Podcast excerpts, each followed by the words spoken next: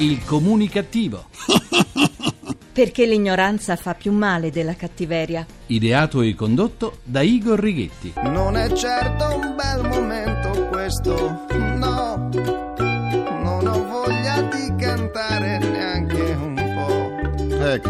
lo dice Enrico Farnedi. Buona comunicazione Italia Comunicativa dal vostro comunicativo di fiducia Igor Righetti. Bentornati alla nostra terapia radiofonica di gruppo Emissione Zero senza glutine numero 2079 con il 79 undicesimo anno di programmazione. Cominciamo la seduta di oggi con il mio saluto comunicativo che dedico a tutti i collezionisti di farmaci che gravano sul Servizio Sanitario Nazionale come un macigno. Appunto, sì. Sì, come un macigno. Soprattutto le persone anziane entrano nelle farmacie come fossero supermercati. Sì, con il carrello della spesa. Ritirano con le ricette mediche scatole e scatole di lassativi, analgesici, antidolorifici, farmaci per la pressione. Chi più ricetta ha, più farmaci ne metta nel carrello. Persone autosufficienti che fanno la scorta di farmaci tutti ma tutti uguali come nel periodo di guerra facevano con gli alimentari, farmaci che riempiranno decine di mobili e cassetti della camera da letto, del soggiorno e del bagno. Ci sono camere in cui i farmaci vengono trovati anche tra la biancheria. Quando una persona anziana muore e i figli entrano in possesso della sua casa, la prima cosa che trovano in ogni dove, pure in cucina, sono i farmaci, spesso scaduti da anni ma ancora conservati come reliquie. Ci sono persone che hanno bisogno di di sicurezze nella vita e una di quelle è sapere di possedere decine e decine di confezioni di antidolorifici. In caso di dolore, queste persone sanno di poter contare su migliaia di pastiglie alleate. Ci sono poi i feticisti del farmaco, coloro che anche se non hanno patologie di rilievo devono circondarsi di farmaci per poter vivere sereni, devono sapere che li hanno in casa. E che cosa dire degli scambisti dei medicinali? Io ti do un antidolorifico e tu mi dai un analgesico. Non è da sottovalutare anche il fatto che ormai ingurgitiamo pillole per fare qualunque cosa. Con un poco di zucchero la pillola va giù. Eh sì, anche senza zucchero. Farmaci che in molti casi sono destinati a scadere o a essere sostituiti da altri farmaci in quanto i precedenti non hanno portato agli effetti desiderati. Già, anche molti medici di base sono grafomani. Anziché scrivere libri, scrivono ricette, così assecondano i pazienti e si ritolgono di torno. Soprattutto quando un farmaco viene somministrato come test per vedere se funzionerà o meno, è inutile prescriverne 5 confezioni, 5 confezioni, dato che in molti casi, dopo la prima settimana di terapia, quel farmaco verrà poi sostituito da un altro. Purtroppo in Italia, a differenza degli Stati Uniti, per esempio, i farmaci vengono venduti in confezione a prescindere dai giorni di terapia. In America viene prescritto soltanto il numero delle pastiglie da prendere sulla base della durata della terapia. In questo modo si evita spreco di denaro pubblico, quindi soldi di tutti noi. E così in Italia tonnellate di farmaci finiscono per affollare il già affollato mondo dell'immondizia. Sali, ho una collezione di medicinali. Bella la collezione di medicinali. Italia, paese delle contraddizioni. Dai dati resi pubblici dall'Istat emerge un quadro fosco sulla nostra situazione economica. E sentite com'è fosco questo quadro. Gli anni della crisi hanno modificato quantità e qualità dei prodotti acquistati, sono state eliminate le spese per visite mediche, analisi cliniche e radiografie. Una spending domestica che coinvolge 7 famiglie su 10. Cibo e salute sono i due settori che più risentono delle ristrettezze economiche. Gli acquisti alimentari vengono fatti ai discount e la spesa risulta tagliata per 12 miliardi di euro negli ultimi 5 anni. Nei primi tre mesi di quest'anno si è verificata una forte riduzione nel carrello di frutta, ortaggi e carne bovina, ridotto anche il consumo di vino. La corsa al prezzo stracciato o al prodotto più economico può portare però al grave rischio di acquistare alimenti di bassa qualità, dall'olio tunisino alla conserva di pomodoro cinese, la famosa conserva di pomodoro zenese, dal prosciutto olandese spacciato per Made in Italy alla cagliata di latte della Lituania. Ma che bontà, ma che bontà! Ma che cos'è questo? Mm, che bontà la cagliata di latte della Lituania. La recessione, insomma, c'è, si vede si sente, ma la crisi, pur se diffusa, mostra anche altri aspetti. Se da una parte si taglia su cibo e salute, dall'altra si avvertono altri segnali. Il numero dei cani presenti nelle famiglie, per esempio, è aumentato in modo considerevole, tanto che in molti casi non ci si accontenta di un amico a quattro zampe, ma si propende per una coppia, forse per non far soffrire di solitudine fido. E i bar sono affollati tutte, tutte, tutte, tutte, tutte le mattine per le colazioni e le sere per l'aperitivo prima della cena. Senza parlare poi dei tanti giocatori che affollano tabaccherie, sale per le scommesse e locali appositi. Siamo un popolo di evasori fiscali, lo sappiamo, e sappiamo anche che a pagare siamo sempre gli stessi, dipendenti e pensionati. E lo sa anche lo Stato, che però non fa distinzione tra possibili evasori e gli altri e aumenta in modo indiscriminato tasse e balzelli. Il nuovo governo dovrà dare tante risposte rapide e concrete ai problemi del Paese. Al populismo e all'antipolitica c'è soltanto una risposta ed è quella del fare, fare subito, fare bene, in modo equo e solidale. La spirale deflattiva e di sfiducia va arrestata. I saggi che sono stati incaricati dal Presidente della Repubblica hanno fatto varie proposte, ma una commissione ha individuato 30 miliardi di euro di agevolazioni fiscali, e dico 30 miliardi di euro di agevolazioni fiscali, molti dei quali concessi a chi non aveva titoli per averle. E a questo proposito mi viene in mente un detto del grande filosofo gallese Bertrand Russell. I nove decimi delle attività di un governo moderno sono dannose, dunque peggio sono svolte, meglio è. Forse è lui il maestro del nostro Beppe Grillo.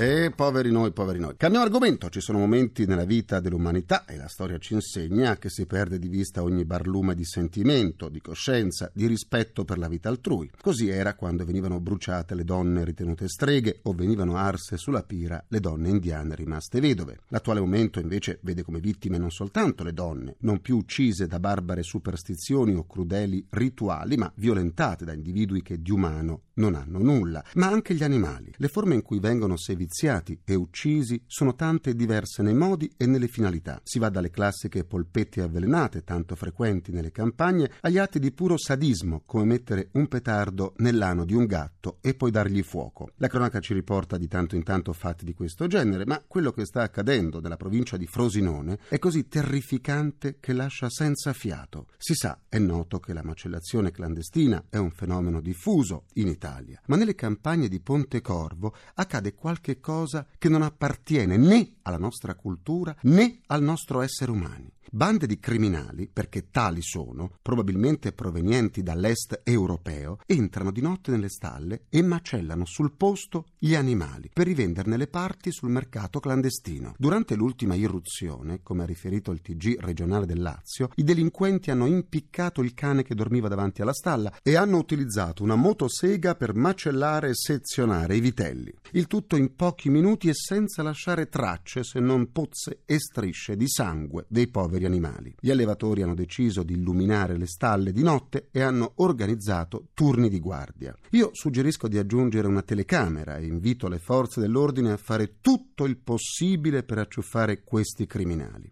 Lo so, lo so, l'EPE in Italia ammesso che si riesca a prendere gli autori del massacro o non vengono scontate o sono talmente clementi da non far rinunciare ai delinquenti di commettere le loro infami azioni, ma almeno, se presi, possono essere additati al pubblico ludibrio e, come pena, mi piacerebbe tanto che venissero messi a spalare letame dalla mattina alla sera, per ogni giorno della loro vita, ogni giorno. E son parole sante, e son parole sante. Sono parole sante. Adesso il mio avatar Igor chiede la linea per il suo grrrr. GRC, giornale radio comunicativo. A Roma un italiano di 41 anni è stato arrestato dalla polizia dopo aver aggredito un autista e dirottato un autobus. L'aggressore ha prima picchiato il conducente, poi ha fatto scendere i passeggeri e infine ha costretto l'autista a dirigersi con l'autobus a Ponte Mammolo, dove è stato bloccato dalle forze dell'ordine. Forse l'aggressore si era diretto verso Ponte Mammolo perché sperava di incontrare Biancaneve? Eh, forse. Il 22 aprile è stata celebrata in tutto il mondo la 43esima giornata mondiale della Terra, evento celebrato in 175 paesi per promuovere la salvaguardia dell'ambiente. Per l'Italia l'appuntamento principale si è svolto a Milano. Ma non è il massimo della contraddizione festeggiare l'ambiente in una delle città più inquinate d'Italia? Negli ultimi anni l'Italia è invasa da occhiali prodotti in Cina per la correzione della presbiopia. Da che cosa si riconoscono gli occhiali cinesi? Forse dalle lenti a mandorla? Grazie Igor, ti restituisco la linea. Ho notato che hai lavorato anche ieri, sei proprio uno staccanovista, eh? Grazie Igor, lo hai notato per forza. Ieri eri con me. Per riascoltare il del comunicativo andate sul sito comunicativo.rai.it e basta, dove potrete anche scaricarla in podcast e sentirla in caso di polpaccio flaccido. Sentite com'è flaccido questo polpaccio. Come sempre vi aspetto pure sulla pagina Facebook del comunicativo, facebook.com slash il comunicativo per esternare un po' di sane comunicattiverie assieme a me e al mio avatar. C'è mia nonna su Facebook E alla nonna. Ed ha cambiato pure il look.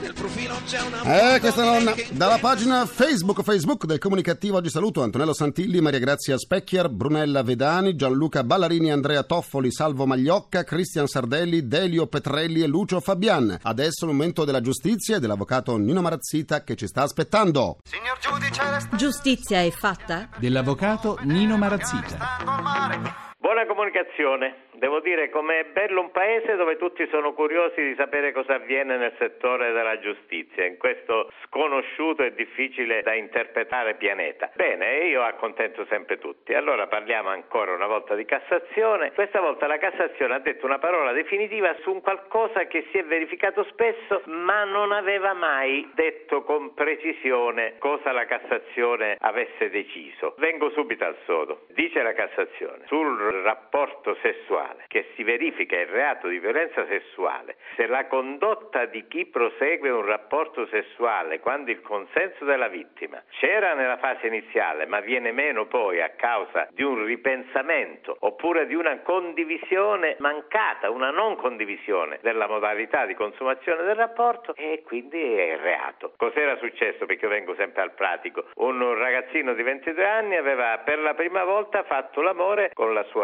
fidanzatina, era una ragazzina molto giovane ed era la prima volta la ragazzina era consenziente naturalmente, ma il ragazzo nel corso del rapporto voleva imporre alla ragazzina, alla sua giovane fidanzatina, delle pratiche sadiche. La ragazzina si è ribellata, non ha voluto più, ha denunciato questo ragazzo. Questo ragazzo sosteneva era la mia fidanzata, mi ha dato l'assenso, avevo diritto, non aveva diritto per niente, aveva avuto l'assenso di fare l'amore che si presupponeva fosse l'atto normale che si fa sempre. Quando ha esagerato, ricordiamo si è trattato di una ragazzina molto giovane, quando è uscito da quello che poteva essere il desiderio della ragazzina e allora ha commesso un reato perché ha violato la giovane donna. Quindi è bene che si tenga presente che la Cassazione in questo caso, la sentenza è di qualche giorno fa, ha detto definitivamente cosa pensa. Il consenso ci deve essere dal primo momento fino all'ultimo momento, fino alla fine del rapporto. Solo così il rapporto sessuale è bello, appagante, importante. Buona comunicazione! Che bella gente, capisce tutto.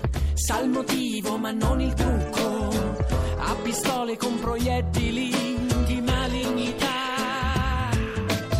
Bisogna Concludo anche questa seduta con il mio pensiero comunicativo. Federalberghi ha reso noto che nei primi tre mesi del 2013 l'occupazione negli hotel è calata del 4,7%. A fronte di questi dati il settore turistico rischia un micidiale tracollo, secondo quanto sostenuto dal presidente di Federalberghi Bocca. Senz'altro ci saranno degli esodati anche in questo ambiente e nel caso sarebbe o no il colmo che persone che hanno lasciato l'albergo non potessero andare neanche in pensione?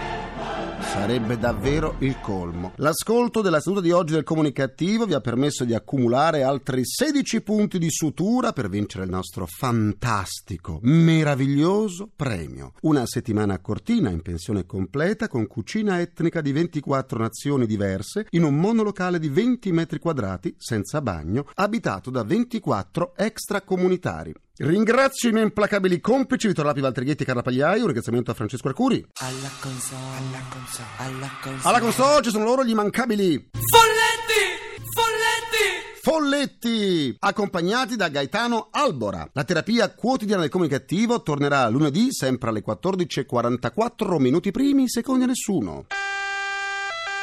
Ecco, ecco, sta arrivando l'ambulanza blu della RAI per riportarmi a casa. Buona comunicazione e buon weekend dal vostro portatore strano di comunicattiveria. Igor Righetti, grazie, Lina al GR1, a lunedì.